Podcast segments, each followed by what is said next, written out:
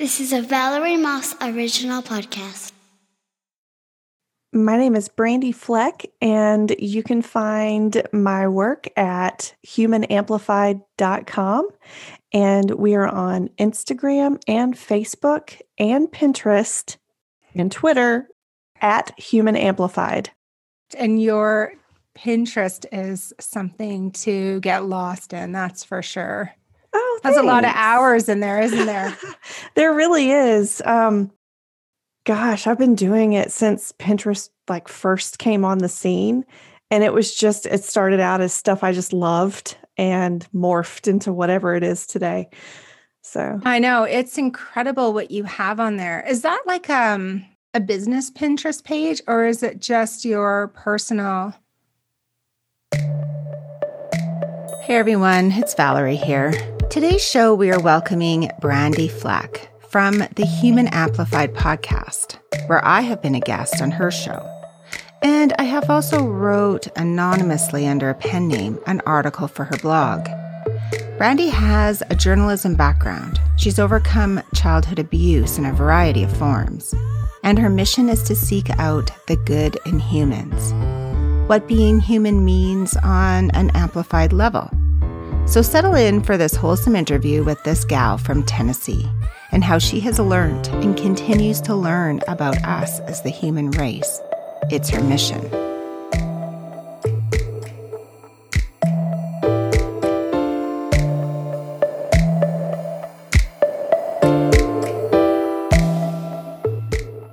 Hi, everybody. I would like to welcome Brandy Flack to the show. She is the founder and owner of Human Amplified, an internet hangout focusing on personal development through communication. Human Amplified was born in 2018 after one of the mass shootings in the US made it clear that Brandy needed to get to work on our societal, cultural, and social issues using her strengths and extensive experience in writing and art. Brandy seeks to use storytelling to get real and raw about who we are and why, and inspire others to connect on an authentic level, prompting discussion, healing, and blazing trails to spread love, beauty, and inclusive positive change. In October of 2018, Brandy launched Human Amplified as a podcast, formerly known as On Being Human. In addition to the five star Human Amplified podcast in 2020, Brandy launched the Human Amplified blog, a fine art collection, and the What It Means to Be Human ebook, which I've read, which explores the human condition by combining the perspectives of over 60 podcast guests with Brandy's unique observations. Human Amplified is now a growing community, resource, and outlet.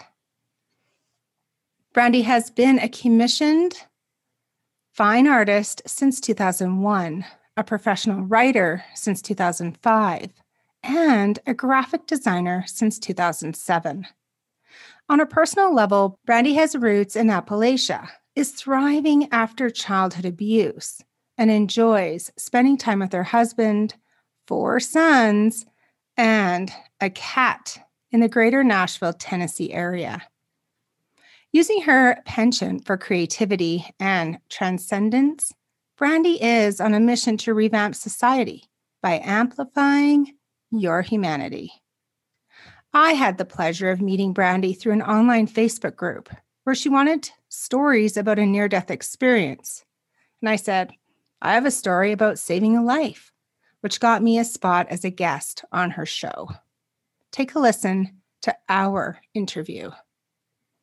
Being human to me means having empathy, means reading a room for emotion, feeling emotion, being connected to people on a level that doesn't really like need words, just having that spiritual feeling, even though I'm not super religious, but having that. And just kind of knowing that you matter. You matter to the people you're with, you matter to the people that are in your circle.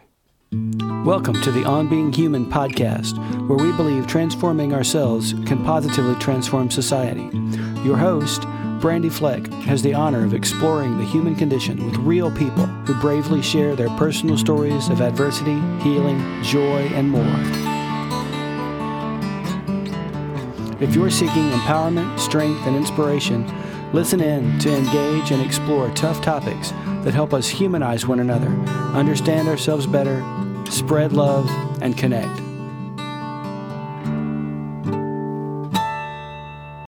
On being human to human amplified. So, why the name change and the brand change? Tell me about what your inspiration was for that.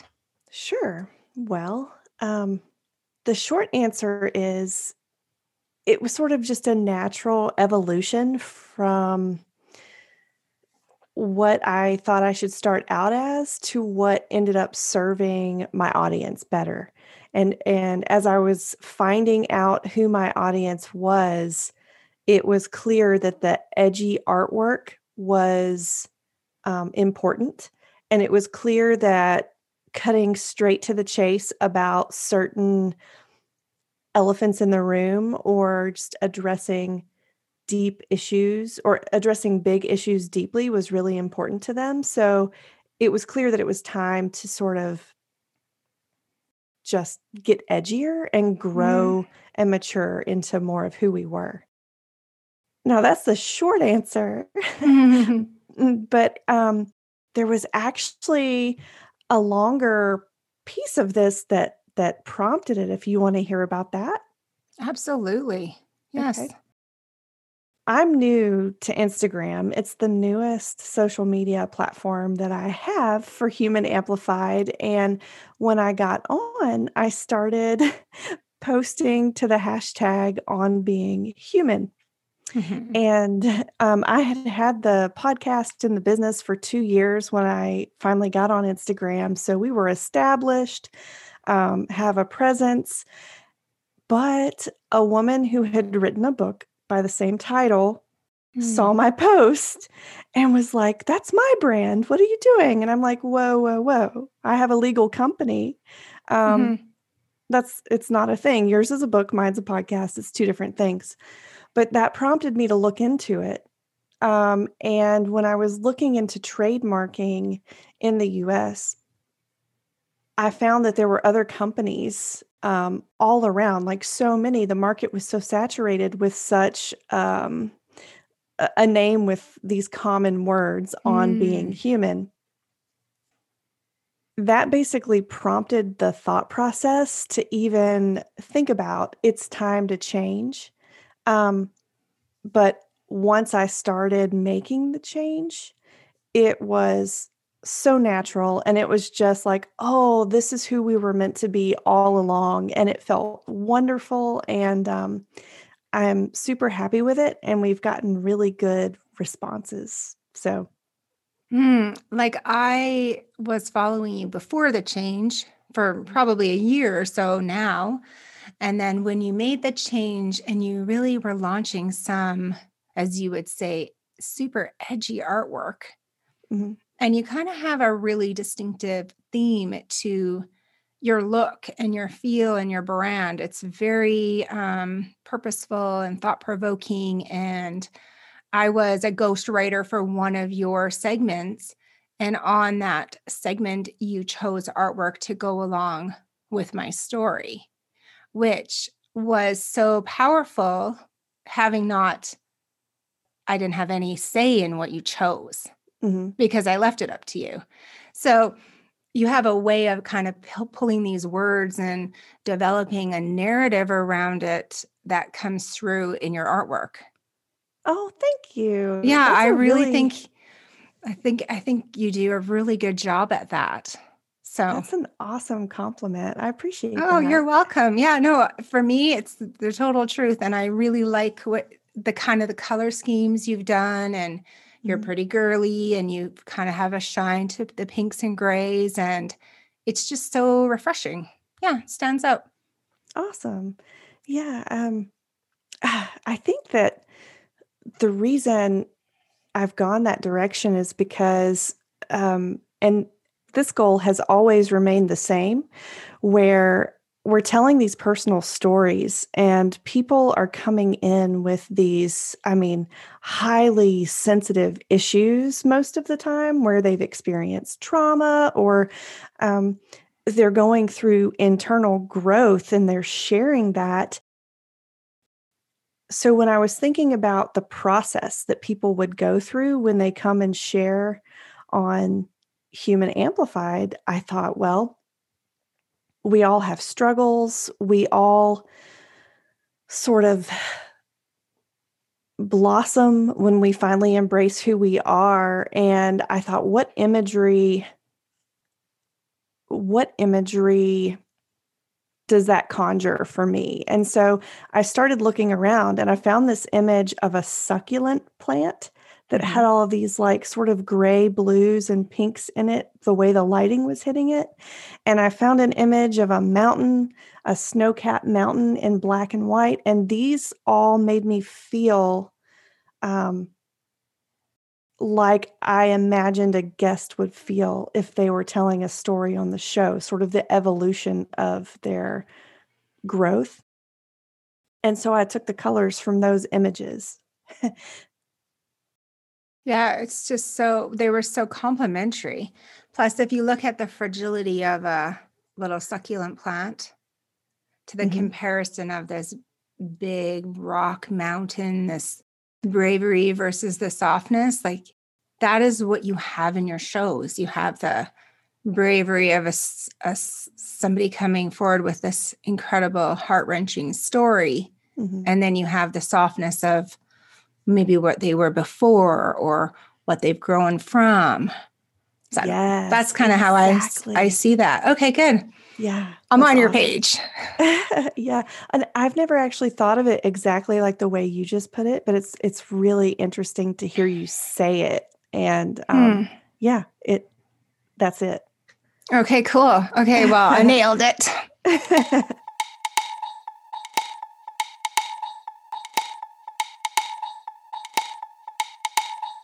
decided on your color scheme and your branding because you went from like a kind of a black and like kind of a more of a studio look and feel so mm-hmm. black background really focused on the the face of your guest mm-hmm. um short and sweet about the guest name now you've kind of gone into well i'll let you explain because you've kind of evolved into this a little bit more of like a little story with your branding. So each one has kind of a, a one sentence story about your guest or your episode.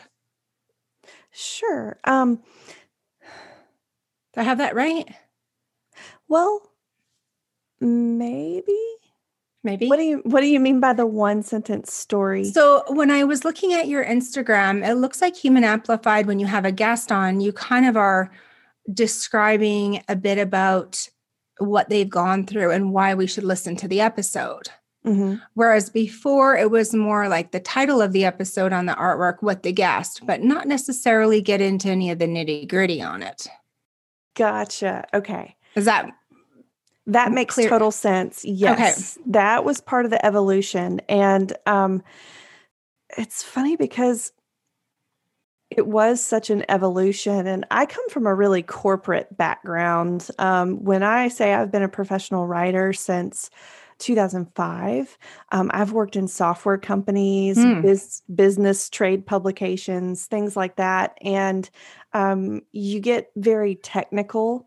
And so as I was coming out of the corporate world, that was sort of um, evident in my art, I think, to begin mm-hmm. with. It I was like trying to break through and be edgy, but I couldn't quite shake that corporate um, sheen or whatever mm-hmm. that, you know, that box. Yes, that box. Right. And as I was doing it over the years and getting, well, over the last couple of years and getting further and further away from that corporate box and learning more about the people who belong on the show and the people who listen to the show. That's just, it was just the natural evolution that no, you don't have to be corporate to make a difference. You don't have to be necessarily the most PC or you don't have to be necessarily the well, for lack of a better word, you just don't have to fit inside a box of what people expect. So the artwork became more a reflection of the people who were in the community, I guess, if that Hmm. makes sense. That does make sense. More personal. More personal. And then you wrote a little little snippet about you know why we should listen and it really brought the image of the person is great but why do we need to know about this person? Why do we need to know their name? So now we know why and that you should listen because mm-hmm. they have an incredible story to tell. Right, exactly.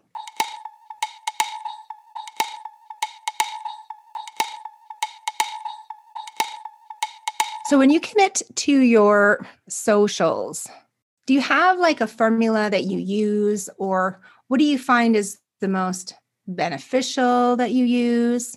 Do you find one avenue is better for podcasting and the other one's better for your blog or are they you kind of just commit to all of them? I'm thinking about this. Um, it's actually a work in progress. This is something that I'm actively working on right now. I've always, um, well, just to date myself, MySpace was my first social media love, but um, Mhm. I moved over to Facebook a long, long time ago, and I'm just more comfortable there. So Hmm. that's where um, I've had some success selling art and getting people to interact with, um, you know, fine art posts and things like that. They Hmm, get hmm. excited about it. So um, when I switched from doing a lot of art to podcasting, I just kept that platform. So there's no real science behind it right now. Um, since I do have more time these days, um, I decided to start pushing stuff out on Twitter and even LinkedIn and Instagram Hmm. um, just to get it circulating. Hmm. But I don't have, yeah, I don't have a scientific like answer or anything No like that. formula? No formula. You find um, LinkedIn has a good line for you to push art and like personal things more than strictly corporate? it's all an experiment at the moment. Hmm, so interesting. Because I I, know think- other people who push on LinkedIn as well. And I'm like, wow, like for me, I guess I'm kind of that corporate person where I really keep my professional stuff separate than Mhm. this side hustle. yeah. But I find it in, intriguing too. So that's interesting. Hmm. Well, that's what I was trying. What I'm trying to figure out is uh, which podcast episode should I post? Which blogs should I post up there? Some of them do cross over, you know, like if you're working on soft skills or if you're doing some kind of internal work or you need to deal with stress from work and you need to meditate, some of that stuff really does cross over. Mhm. But um, I think LinkedIn is going to end up being a place where if I have exposure, I will meet expert guests who are a good fit for the show. But I haven't found that um, that perfect formula yet. Hmm. I like where you're going with that Yeah. because I mean, we're on LinkedIn. So Mhm. why wouldn't we be interested in what we're putting out there? yeah, Other people like us. So I can see where you're going with that. And it's more like a, another avenue of a platform that you can gain an audience that's in the same respective demographic, basically. exactly. or age or going through kind of the same thing. Hmm, that's kind of an interesting way to look at and you LinkedIn. Yeah. And I mean, you sort of hit on this too is that there are different purposes for these different social media outlets. And Mhm. so you can use them in different ways. And you could even present an episode in one way on Facebook for what those followers might be interested in. And then the exact same episode on LinkedIn just in a different way, even though it's the same content to get to what the people there actually want. It's just a matter of observing and knowing what they want, I think. Yeah, I'll be following you on your little experiment there because I think that um, is interesting on LinkedIn.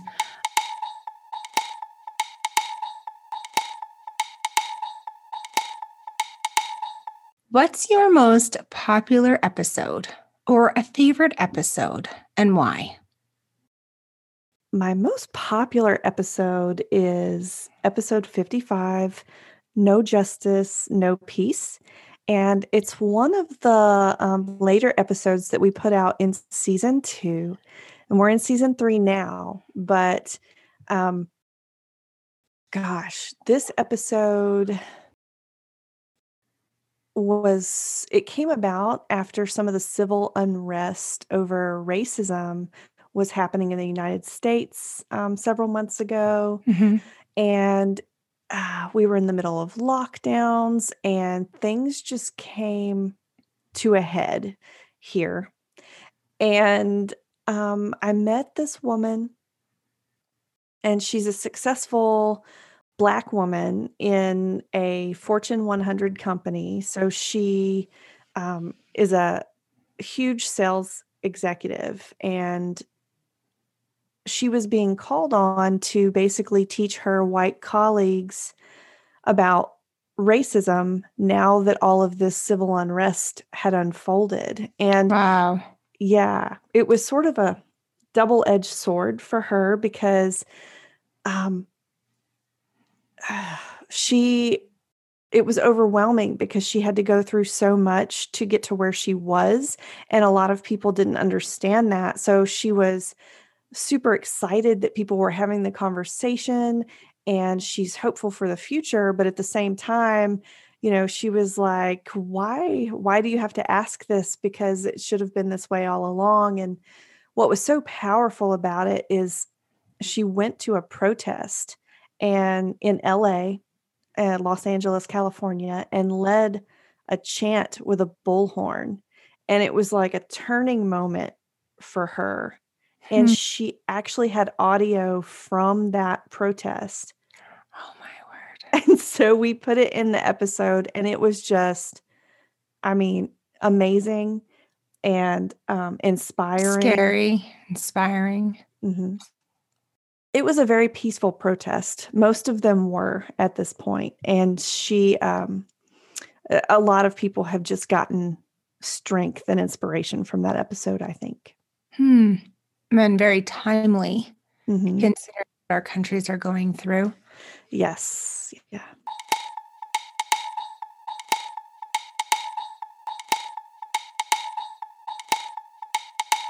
I've been reviewing your podcast in further detail, and I was looking at some of the reviews on Apple Podcast. What is a review that has lingered with you? And do you have a couple that you might like to share? Some of them were totally incredible. Thank you.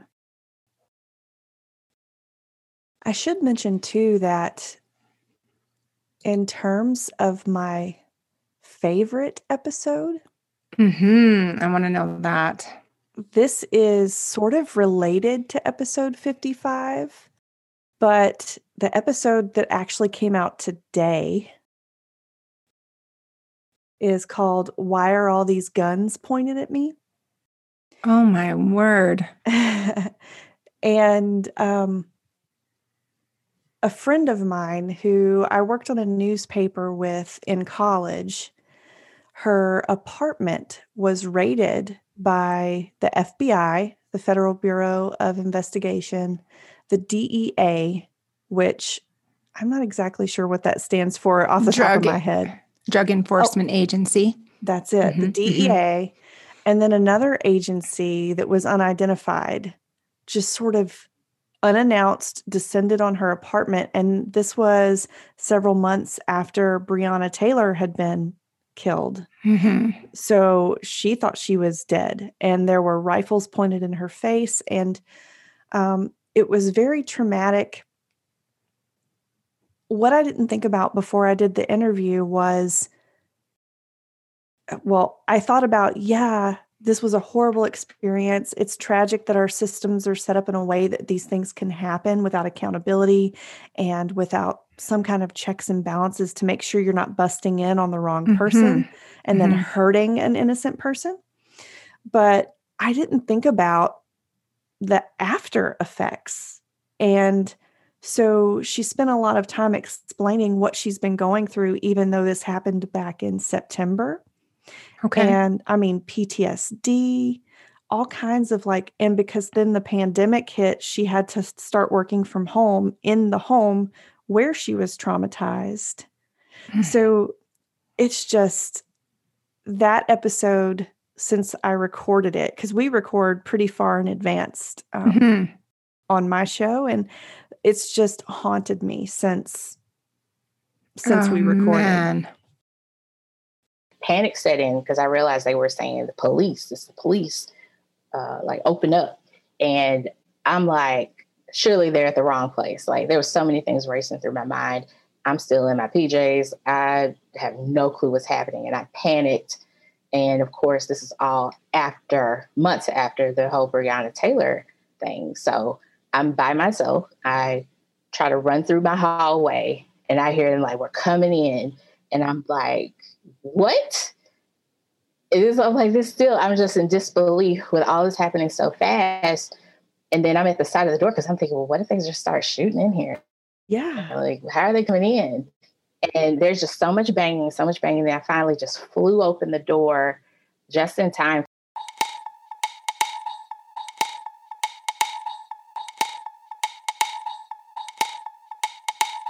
So you asked about reviews. I think my favorite review ever, and they're all great, and I am so grateful that like to have these. They're amazing. Definitely amazing. The one I love is from a listener on Apple Podcasts, uh, Accidental Poet, and it's called Humanity at its Best. Hmm. And they say Brandy Fleck has an intrinsic knack for asking the right questions to pull out gems from people's stories. In this podcast series, she delves into a myriad of topics to explore all aspects of life and humanity from wildly diverse perspectives. Always with a gentle nature and inquisitive drive, Brandy is able to highlight the amazing stories and qualities in people that make them shine through the pain and love experienced as humans. Highly recommended for any living person. And the reason that that particular review really makes me feel good is because um, this person recognizes the gentleness and sort of sensitivity that you have to approach these personal stories with and i just thought oh yay i'm actually i must be doing it right because um you know i really respect everybody who comes on the show and i really am honored that they would allow me to help them share their experiences Mhm. and um so yeah it just it feels great I think she's right. And that's actually one of the reviews I read as well. Because when I was on your show telling my traumatic story, like I was blubbering and you were just giving me room to have my moment. And you asked questions that I didn't really reflect on at the time, nor nor had I even thought about it in all these years because it had happened like 20 years ago Mhm. or so, right around there. And I felt that. I felt that you were so kind and just so calm about how sensitive the topic is, or Mhm. was in my case, or is for other people. And you allowed them to have the pause and reflect and didn't really rush the episode to get the goods. You were more about the journey and the story and the Mhm. ending wasn't really in sight at the time.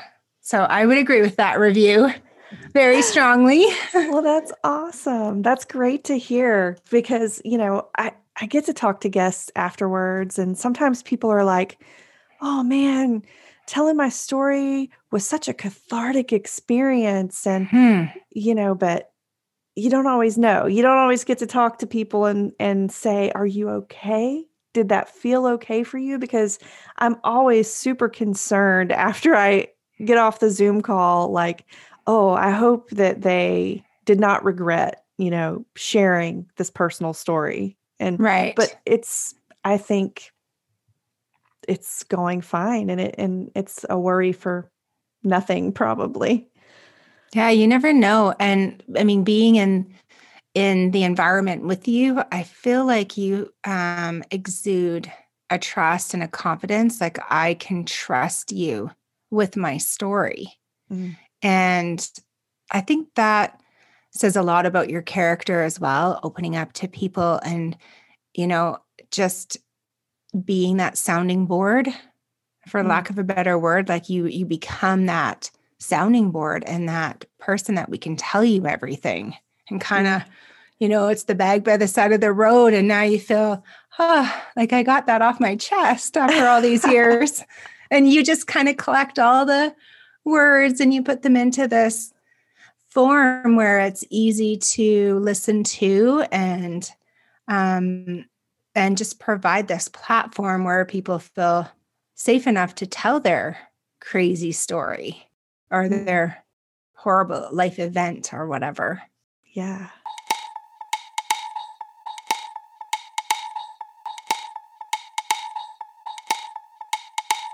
When you first started down this road and you wanted to know about humanity and there was the shooting, what was your for what was your first line of questioning? Like how did you know people would tell you their story? Like did it mm. take a while to kind of get some because I know you've interviewed family and friends and mm. colleagues and you know people in your inner circle but still for them? Those are people you know personally. Like how did you kind of break down that barrier gently walk back and forth between that personal connection and then brandy as the interviewer? Hmm. This is a big question. i know. I'm so curious though because you made me feel so safe and um, comfortable telling my story and how did you do that how do you do that brandy Oh man. Nobody's ever asked me that before. oh, Let me you think about um, this. okay i'll let you think about it Okay. There are a couple layers to it, I guess, with everything in life. But I went to school for journalism. So I was trained um, to interview people. And when I when I decided that I needed to do something to work on our societal issues and our social issues because I just couldn't take it anymore. You know, I'm like, why are people doing these things? Why we're just in this pressure cooker. And I think people have gone sort of mad and in some regards, and they don't know how to deal with these traumas that are forced upon us through generations of systems that are like perpetuating these cycles of abuse. And I mean, it's so huge. So all of that to say, Mhm. I thought, well, what are my strengths? What am I trained in? I can use art, I can use writing, I know mass communications, I know how to interview people. And even when I was writing um, in the software industry and things like that, I had to take information from highly analytical or complex um, topics and distill it down into something that was understandable and usable for a person for who- anybody. Yeah for anybody. Right. So that combined with i think just my personality which is i would say um i'm i'm a gentle person i can be a passionate person and i can stand up for things i believe in and for myself and for the people i love and care for but i don't like to be pushy i don't like to be aggressive and I also, you know, I've I've been in hard situations. Um, and so I think I just bring that experience of knowing how hard it was when I was going through something and combine it with the training, you know, the Hmm. the interview training and things like that and come out with this safe space Hmm. if that makes sense. Hopefully I hmm I think Did- you have a great formula.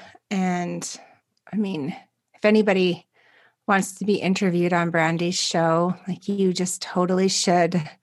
Because she has a way, you just have a way of asking great questions, good leading questions, but you also have questions that um, make people ponder and reflect and have self assurance, knowing that they're whatever they say is the right answer.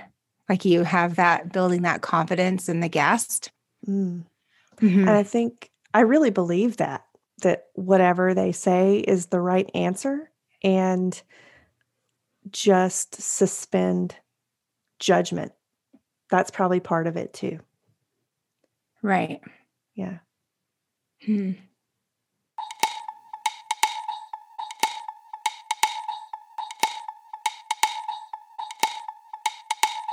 Who is a guest that has permeated your soul with their story? And is it the guest that we talked about a moment ago, or do you have Oh. another one? Yes. It's Erica. It's Erica. hmm And um, that was episode 62. And so it's so recent, you know. Had we done this interview for your show a few weeks prior, I don't know what I would have said because every I- feel like I remember every guest who comes on the show very vividly. I remember making their episode. I remember sort of like um, going through their story with them and really listening. And it it's hard. It's hard to choose because I feel like a little piece of everybody's Mm. story that I've talked to is with me. You know. hmm Um, but because I've because Erica's episode just came out and um I just can't believe that happened to her and I I can't imagine what what it would be like and and so I feel that I just think about her often. I think about her a lot lately. Hmm. Yeah, I know. I have a friend that says that you were meant to do what you do. You were meant to meet that person. You were meant to interview that person. Mm. It's in your cards. It's not by chance. It's because you worked toward it, you asked for it, they aligned with you, you're at the same place and same time. Like if we weren't have been in that Facebook group and I didn't happen upon your request, we would never have met. Yeah. How would we have ever met? I know. I know. Because you're like way far away. We're not even in the same country. Yeah. There's a reason that you do what you do. And there's a reason why you have these people in your show. And maybe it's to mark your character in a different way, or maybe it's for you to mark them in a different way. So then mm. you guys can heal separately and together because now you're bonded. Like you and I are bonded. Yeah. We have this connection. hmm And I think like, I, you know, I used to have interviews in my studio, if you can imagine. We'd share Yeah. a microphone and stuff. Uh huh. That wouldn't happen anymore. But like I had people in here and I, you know, I can feel them. We were Mhm. supposed to meet. We were supposed to have that conversation. So it's your how you feel about your friend or Erica is made that way. It's the recipe that you're now part of. Oh, I love that perspective. hmm I Yeah. believe that. I believe that.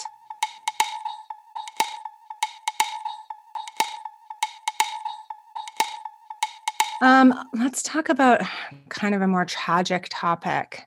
And you know, we're we're recording this in January of 2021. We've been through a heck of a year already in Mhm. 2020. Uh, Brandy has four kids, so she knows the whole homeschooling debacle. And can we add that to our resume that we are homeschooling moms? Yeah, like teacher's aid. I know. Um, yeah, I don't know. Or principal or something. Like I think I would be a principal. Yeah, I guess Um, so. But the tri- like the trials and tribulations over the last year, like we've all been going through these. Mhm. And then your city gets hit by a bombing. Like Mm, even to say that I have like seriously chills all over my body because I saw your posts and they just like broke my heart.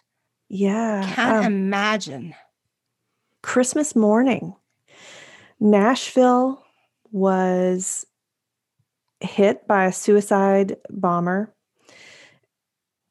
And, you know, to be honest, I don't know all the details surrounding it other than this person did have an intent to destroy something near the AT&T building. Um, they did warn there was a message that played um, from this RV that was parked beside the AT&T building. And it basically told anybody that could hear this message, you need to evacuate now. And the cops went in Wow. too and started getting people out before the bomb went off. So there were like hardly, I don't think anybody was killed. Um, at least the last time I checked the news, that's what I saw. Now, will there be traumatic impact? Of course. Uh, And my husband and kids and I, we live about 20 minutes outside of the city.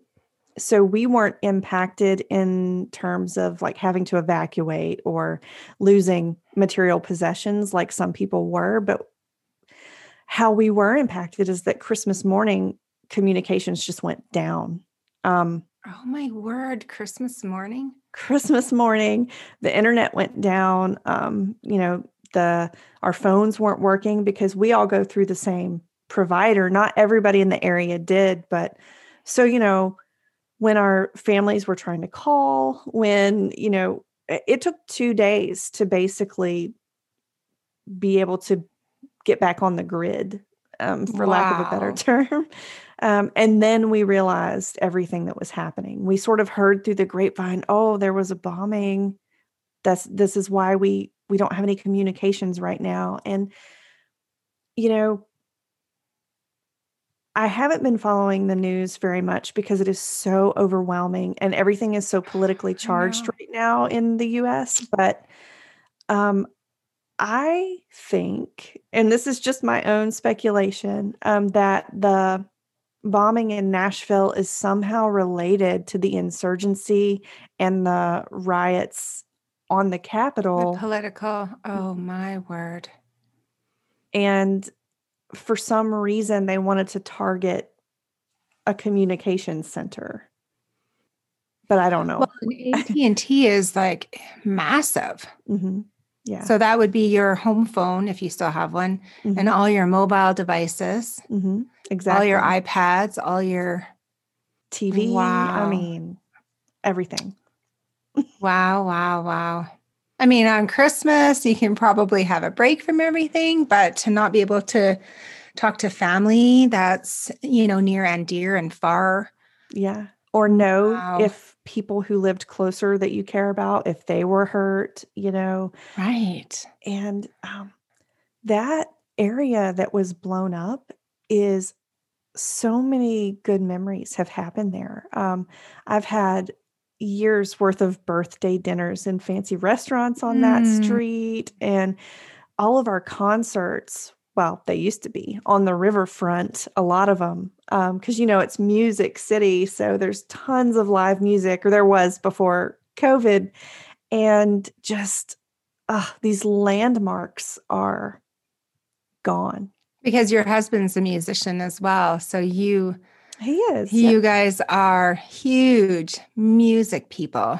And you love to listen to music. So Oh yeah. my cousin actually lives um by Nashville as well. I can't remember the name of the town, but a couple hours away Mm. from um, Nashville. It's just slipping my mind.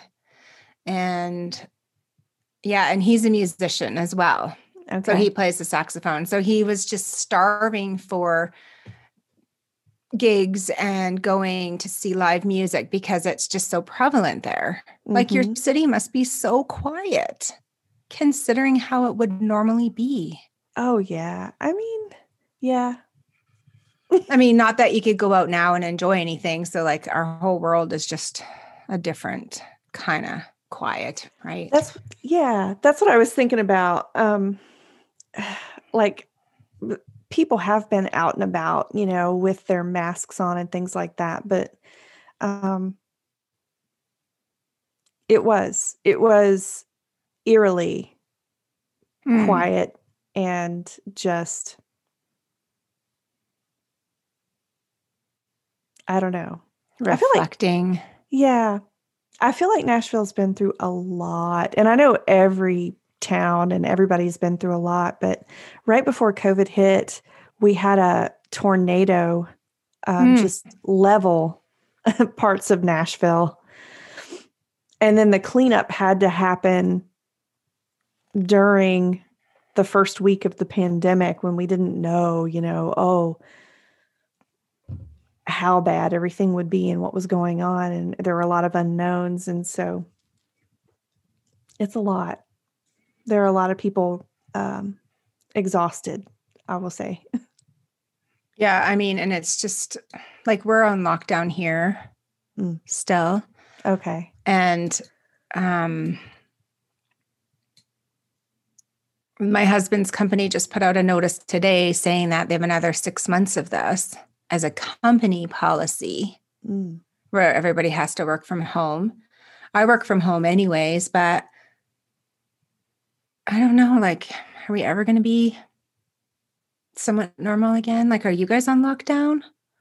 We're actually we're not on lockdown anymore. You're so And- liberal where you live, right, Brandy? yeah. No, no, No. no. We live in uh, a really conservative part of the Mm. United States, um, which I think is part of the reason why we're not on lockdown. Um, people don't want to wear the masks, and um, people are really concerned about the economy and things like that. Um, I don't. I don't normally get too political, but um, I'm not as conservative as most of the people around me. I will say that much. Mhm. and um but yeah um our covid numbers are really high our icus are nearing capacity at this moment So what are your what are your daily numbers at for your area? Do you know that? I I'm was just looking today. Okay, yeah, pull them up. Let's just do a little comparison here. I'm starting to do a little bit more of this COVID discussion with my guests because even though, you know, we're all going through it, Mhm. everybody is going through it on such a different level. yeah it's very different depending So on where different. you're at yeah so in nashville well do you want me to do the whole state or just the city Um, do your do your state because Okay. then I can do my state as well, my province. Okay. So, as of today, a couple hours ago, the Tennessee Department of Health reported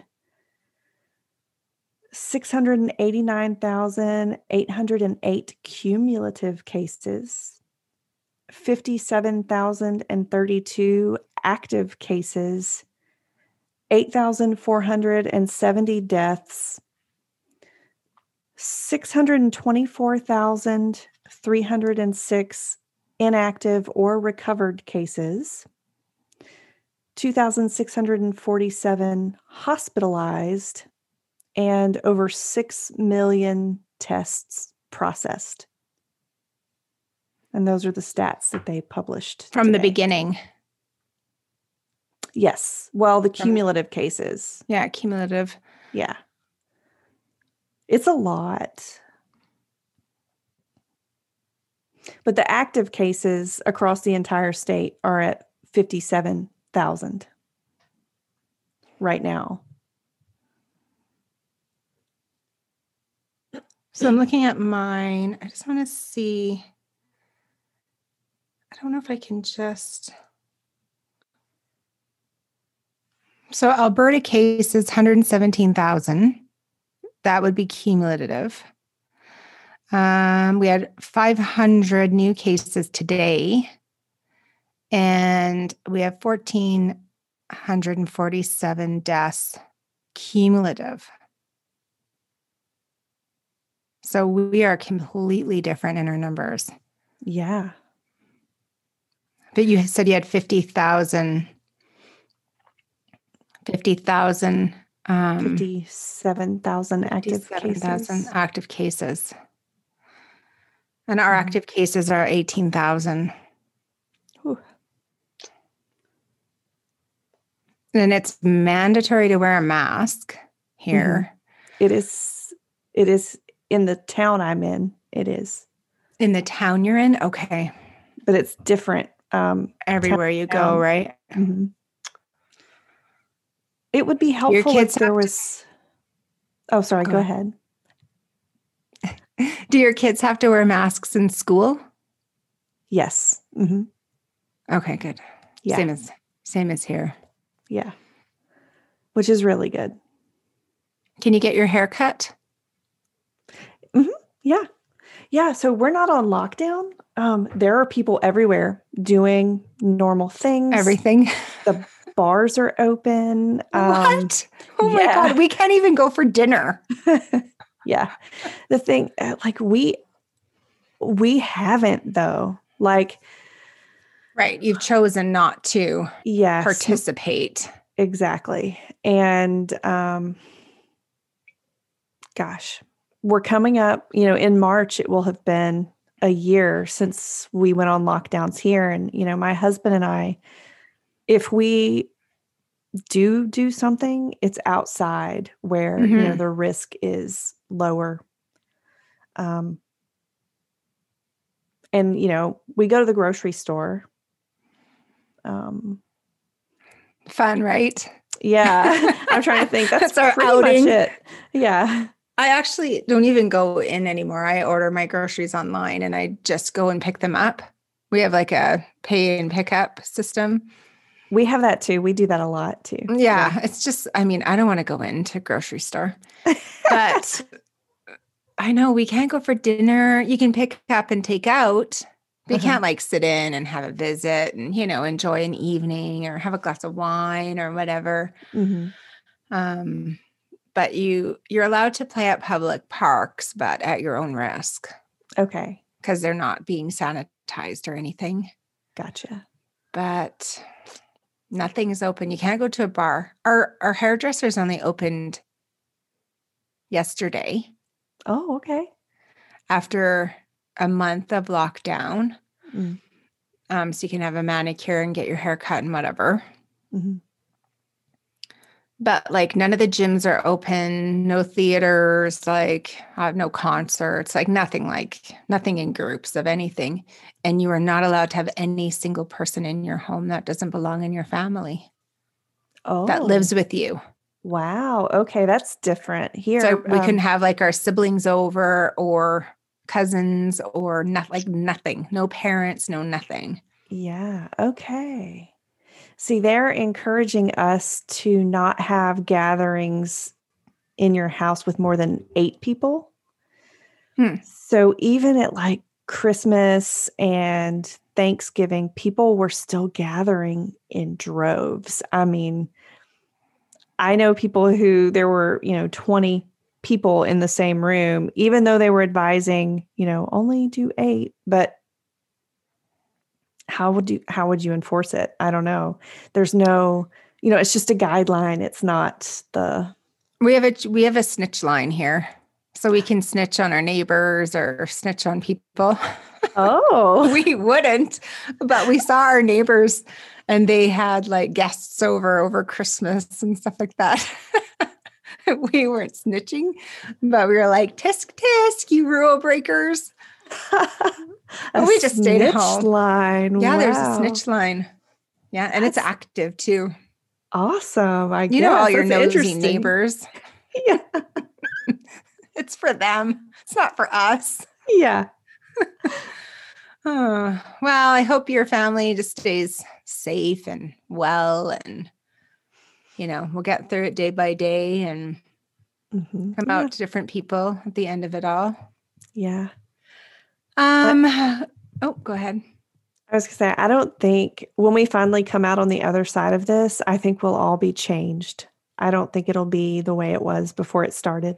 We will forever be changed. hmm Like we like we had um the Spanish flu Mm. in 1912. It came into our city here. I don't know when it would have hit your city, but it was the world pandemic, right? hmm And you know, even seeing the pictures of people then wearing masks and walking to and from school and like all the things that we do today, like you're still a human being. You still have to abide by the rules. You don't want to become sick and in the hospital. Like it's, I mean, they made it through. Those who made it through made it through. The people who It's made true. it through are forever marked by the Mhm. experience. hmm And for the people who survive COVID, I think you're forever marked too. Like I've heard people who, um, who I know who have friends, or like there are people in my family who have had it, and it's just they say you feel different after you've had it. It takes a Mm. really long time to not be out of breath when you do something, or um, it changes you. My dad is terribly scared to get it. He's has a compromised health and he is just totally takes every precaution. But yeah, I don't know. I mean, I've heard healthy people can get it and, you know, have horrible side effects and long-term effects. So whether you're healthy or not, it's just how it's going to affect your body, which is so different than the next person, hmm right? Yep. Um, let's talk about your incredible book. Okay, sure. I love your book. So tell us tell us about what you kind of were piecing together to put the thoughts through on your book. Have you written a book before? Is this your first book? And yeah, kind of tell me about your process and how it ended up and Sure. This is my first book that I've written that I wanted to write. I'll say it that way. Um, over the years, I've written many books for companies I've worked for um, that are more technical. But with this particular one, it just sort of um, hit me that I had all of this information that I had been gathering through the podcast for two years. And I was like, well, when you've got information, you should look at it and see what you can see. So um, I've been asking people, what does being human mean to you since I started asking that question in November of 2017 before I even had the podcast and I've se- I've also had the chance over the years to ask some of the same people that same question and see if it changes. So what I did was just look at all the answers. I compiled all the answers and started observing patterns and um, trends and things like that. And that's basically how it came about. I was like, well, let's let's put it all together and and put it out there because it's I think it's interesting and gives us some insight into what it means to be a human, I think, based on a, a grander scale. Hmm. I remember when you asked me that question.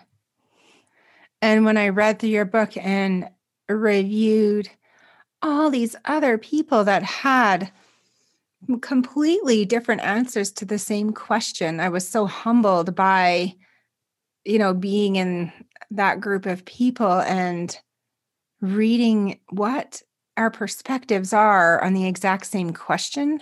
Yeah. I thought that was just incredible. It was Yeah. so it was so eye-opening to hear some of the answers and when you are reading one against the other because you kind of have it laid out almost like um, a timeline. Mhm. right? A timeline and you kind of have a question on one side of the or an answer on one side of the vertical line and then kind of back and forth. So you can go through they're not chronological but you can go through and see how Like- people respect being a human Mhm. on different spectrums. That was what you're talking about is Mhm. um I categorized them into what I found was people's answers fall into a couple of different Right, spectrums, right. like a Mhm. range. And some answers are highly collective and some are highly focused on the individual. And then some are highly external and some are highly internal. And those are the two main spectrums that I noticed. Hmm. Um, and within those spectrums, the answers have certain common themes, which have to do with like our health, our morality, our purpose, just all the things that go into existence for us. And so that's what that comparison was was sort of Mm. showing where people fall on a range Yeah, you really put a ton of thought into the patterning and mapping and the comparisons and the cat. You almost like did a disc review on everybody. So we were all in these kind of different categories, which isn't really far off from what you did because more on the emotional side and more on the extroverted side. Mhm. Um, it's definitely worth reading. And is your book still free? Yes for right now For right now, it's still free. it's okay, free for the moment free for the moment. Okay, so when I'm not sure when this is going to go live, but when it goes live, if it's still free, great. If it isn't, then maybe we can discuss it okay um, and just have a have it available for um, my listeners to have a copy of it because I think it's I think it's one of those books that you read and it's kind of like The Secret. Did you ever read The Secret book? i have not but are you talking about the positive thinking book from the 90s Mm, That is so crazy that you brought that up because I literally just had a guest on the show um, before Erica Mm. who who talked about this book. So it just keeps coming up. yeah, Yeah. see, that's why we were meant to be in the same the same group of people. Yeah. but that so that book kind of is makes you reflect and makes you ponder and things have a purpose and you're meant to be and do what you're doing and it's affirming Mhm. and when i read your book i read it all in one sitting i just sat and like just poured myself into your book and just came out of it feeling so good and so inspiring and yeah, like I just, I love it when things are so purposeful Mm. and you can tell that there was a sure purpose to what you put into that book. Mhm. Do you have it handy? I do. I've got it Do you wanna pulled up just- right here. Do you want to read um do you want to read the description of it or read something for us out of it? Do you feel Sure. comfortable doing that? Okay. Yeah, I can read a little something. Let's Um, get a little something something about your book. and let me preface this by saying when you have all these answers and um, they're all coming from the same type of being, like a human who Mhm. you sort of think should have similar experiences and things like that, I think you get a lot of cognitive dissonance when there are perspectives that um, don't line up with another perspective. And you're like, well, which one is right? Because we can't all be right, I guess. Can we? So I have an example in here of um, one person's answer of being human is all about your free will and being able to make your own decisions and have the consequences of those decisions. And that's from Sarah Gates of episode 50. But then a Facebook follower, um, and I should say this, who is actually also my late ex husband, his definition of being human was accepting the illusion of free will believing you have infinite choices when your options have already been selected. So I thought, wow, these mm. are hmm. so opposing. How do you know which one's the truth? And so using research and what I know of science and mixing that with like logic and philosophy, I came up with this way for finding the truth. And so I'll read a little bit of that. Finding truth. Here's where philosophy comes in. First, we have to look at if an opinion is based on fact or fiction. If the opinion is based on fact, it could be considered more accurate. Then we get into the gray area of knowing how to tell when facts are accurate. Then, telling the difference between a fact and a and an opinion can even have shades of gray. For instance, we know that when two eyewitnesses of a crime see the exact same crime, they can retell how it happened differently because that recollection is based on perception. So let's not go down those rabbit holes then. They don't work because what is truth for one person in their world of one perception, because they can't possibly be inside the head of another, is not the truth for another, and vice versa. That's not to say personal truths aren't real or important because they are very real and important. They impact us every day, but a personal truth can't be a universal truth. If we want universal truth, we have to look at universal phenomena rather than perception. This can get tricky, but let's try it. Hmm. Yep. And then it goes on to basically take you through um, like a really um, brief description of string theory and vibrations in matter and how when you vibrate low you're more dense and when you vibrate high you um, your particles are further apart and so you can see you know there's more room between them so there's more clarity so basically basing um, answers about life in love rather than these lower density emotions mm. is how you find the truth but there's way more detail in the in the rest but now you kind of get an idea for those of you listening about the depth and the thought and the purpose full reflection brandy put into her book. So when you read it she does she talks almost like quantum physics and you know particles in the air that make you feel more open to looking at something or mm-hmm. feel more open about that side of the conversation versus closed and shut down and not willing to see the other side of it. And I think that's true with your book too is you see all these sides of the same question. Mm-hmm. And it's like holy man, like this is what people said about what it is to be human to them. Mm-hmm. I forget what I said, but I'll look it up and then I'll put a little snippet in here. Okay. What does being human mean to you, Brandy? Did you have a snippet in there? I can't remember if you did.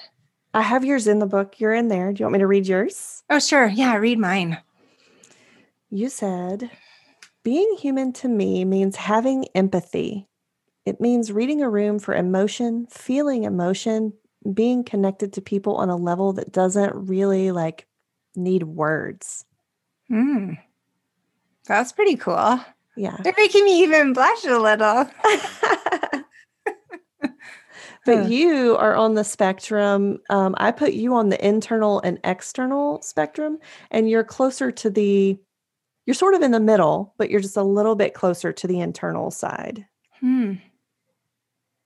Probably because I'm an empath. Probably so. Hmm. Um, I I allowed you to ask me one question. Make it an Mhm. easy one. What's your question for me? I don't know if this is an easy one, but I am so curious to know as a Canadian, what are your thoughts about the current political climate in the United States and does it impact your life at all? You know, as a Canadian, we're saddened when we watch the news and look at the unrest that's in the US right now. Mm. Not just political or Black Lives Matter or COVID. I mean, it just seems to be this tornado of polarizing opinions. And both of them are probably right. Um, we talk about, you know, you're our sister country. We're connected to you. Mm-hmm. We like share the same border. We're family. We're connected to this country that has uh, so much unrest. Um, the US is a central place that not just Canadians look up to, but the world compares their dollar to it, their economy to it, their demographic. It's the land of opportunity, of dreams.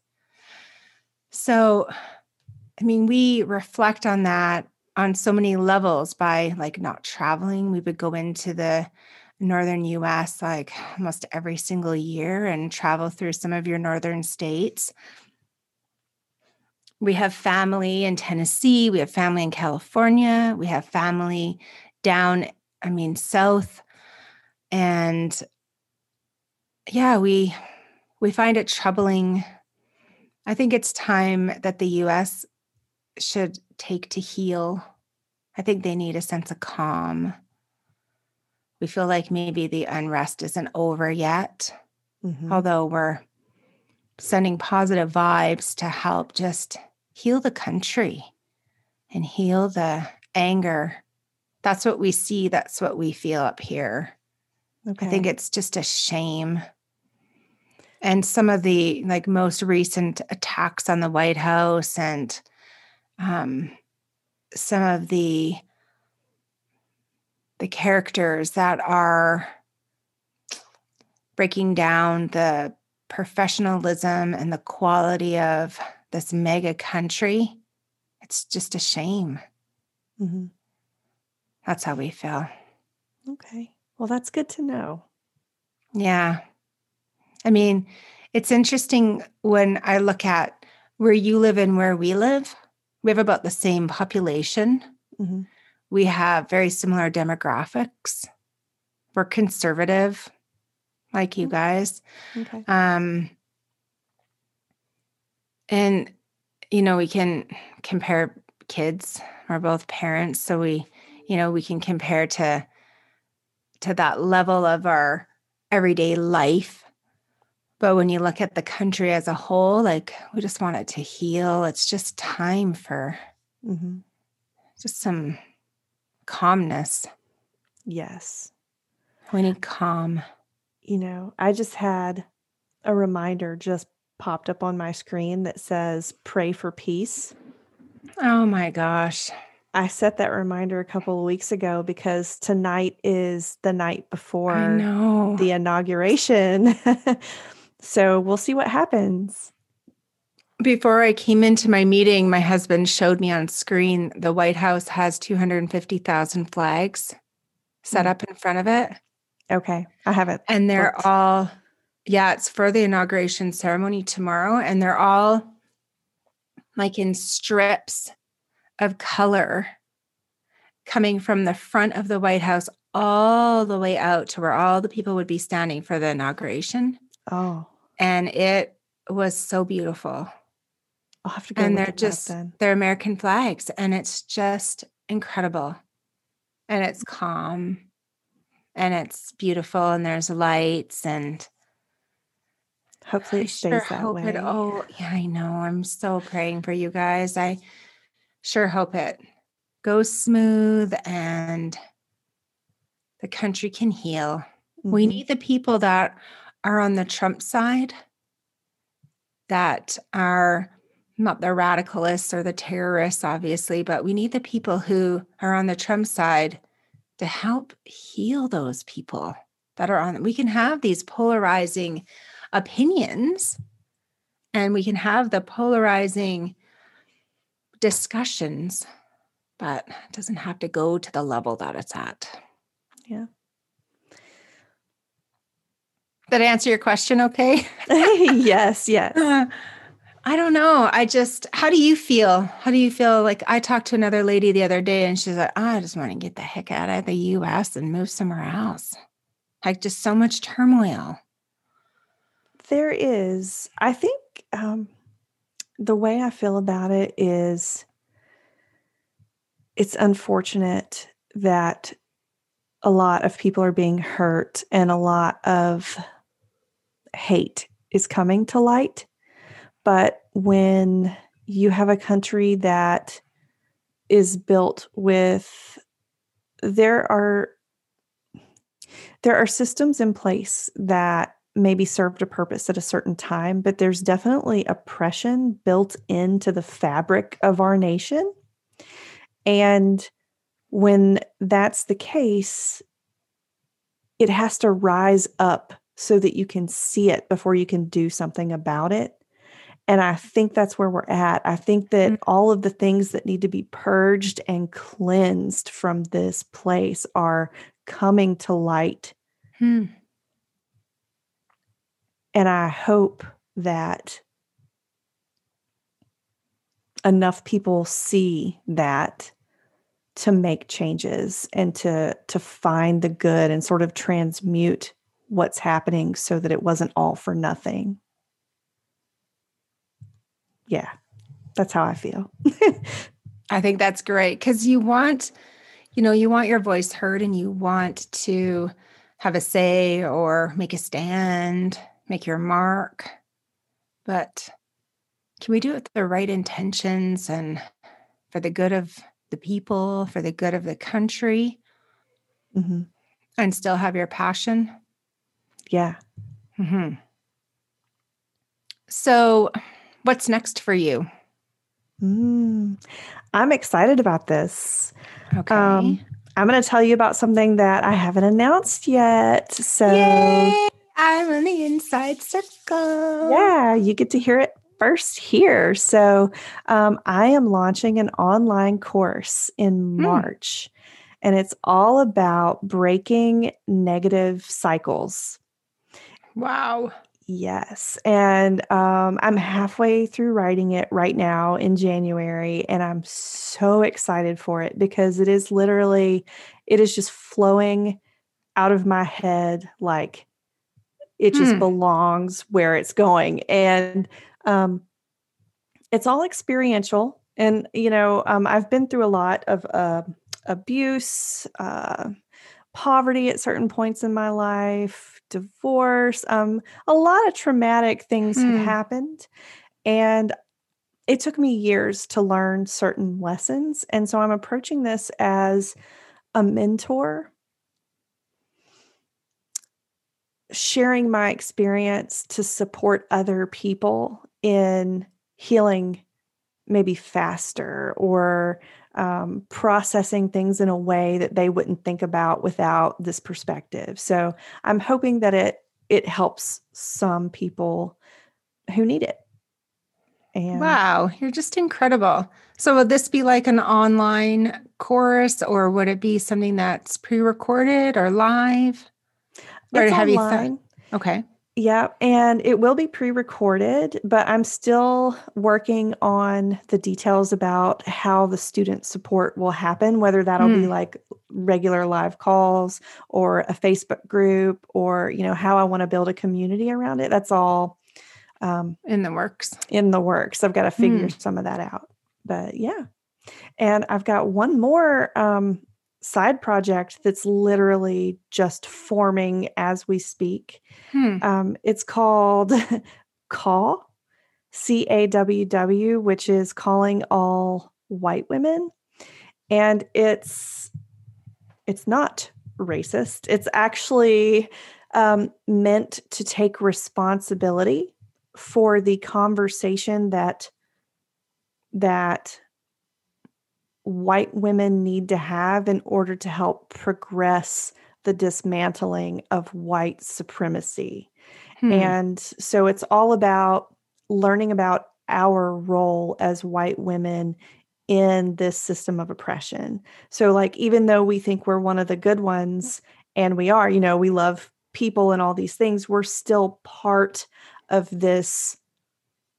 Uh, like, we're just part of it. We're part of the racism because of lack of knowing. the way things are. Yeah. Right. And so this lack of to- exposure, how we grew up. exactly, Mhm, exactly. mhm. So this is all about, well, let's unlearn, you know, the things that were taught to us that are maybe harmful to some other people. And there are tons of black women that are already doing a lot of this educational advocacy work. So we Hmm. want to not reinvent the wheel and take from them. We want to elevate them and support their work and at the same time take responsibility for our part in it, which needs to change basically. I have a podcast for you to listen to. Okay. It's from NPR. Okay. Do you ever listen to NPR? Mhm. Oh yeah. Um, so Ira Glass, it's Ira Glass hosts the show, and it's called Nice White Parents. Oh, I've heard of that. I haven't listened to it. You should listen to it. Okay. It makes me think about your kind of your ca- your cause with CAWW, Mhm. and just that title alone, you have your own opinion about it. hmm So when you listen to it, shoot me an email and give me your perspective on the story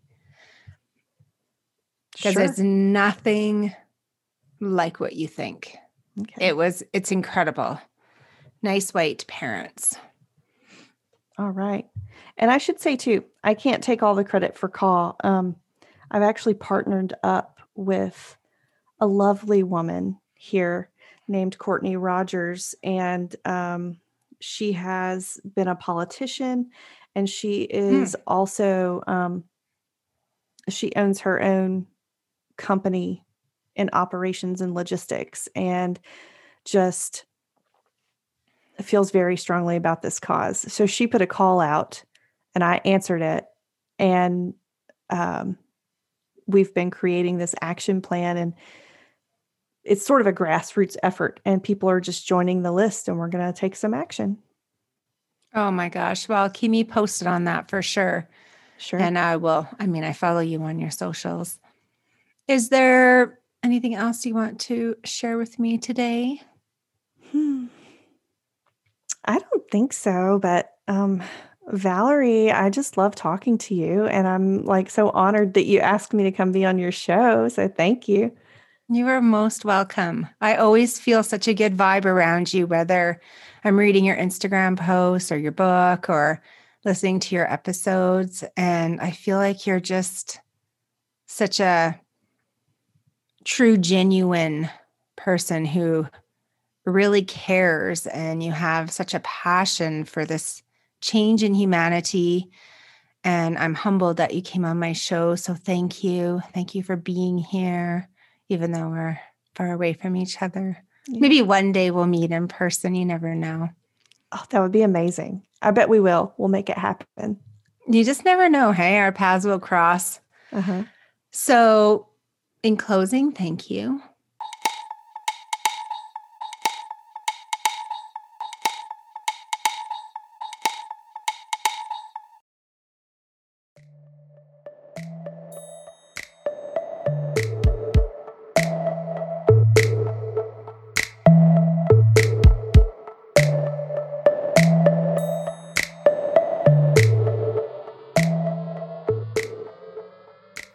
What did you think of Brandy? One thing I love about her is she's so purposeful. From her guests to the words she uses to describe her favorite episodes, or most powerful posts, so thought provoking. When Brandy said that every guest she feels connected to, I think that when you meet someone and the event of your meeting is an interview, there's something that happens between you two that was meant to happen, meant to be connected. She feels this, and so do I. Can you imagine Christmas morning and there's no communication?